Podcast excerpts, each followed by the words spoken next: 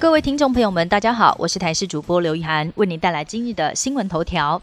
卡努台风移动速度缓慢，气象局预估周四深夜到周五清晨最靠近台湾，而周五是否有机会再放台风假？气象粉砖台湾台风论坛上表示，周五上半天台风圈将会缩小，还附上一个遮脸表情符号，暗示放假的几率可能不太高。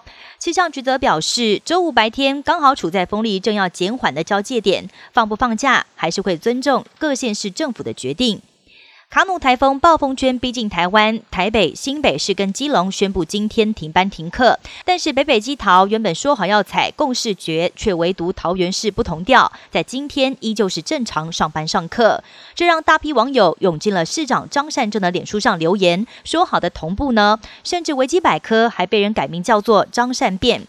尤其桃园龟山跟新北市林口只有一条高速公路间隔，却是放假两样情，让龟山人怒吼决策不合理。卡努台风来袭，双北上午最大的阵风达到七级，传出不少灾情。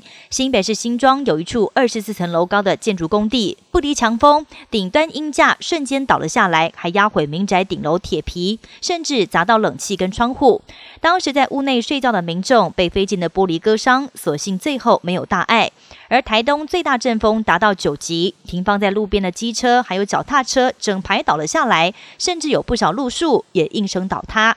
受到杜苏芮台风的影响，中国北京市、天津市跟河北省多地豪雨成灾，其中河北省涿州最为严重，整座城市都遭到泥水淹没，导致住宅空地坍塌，形成了大天坑。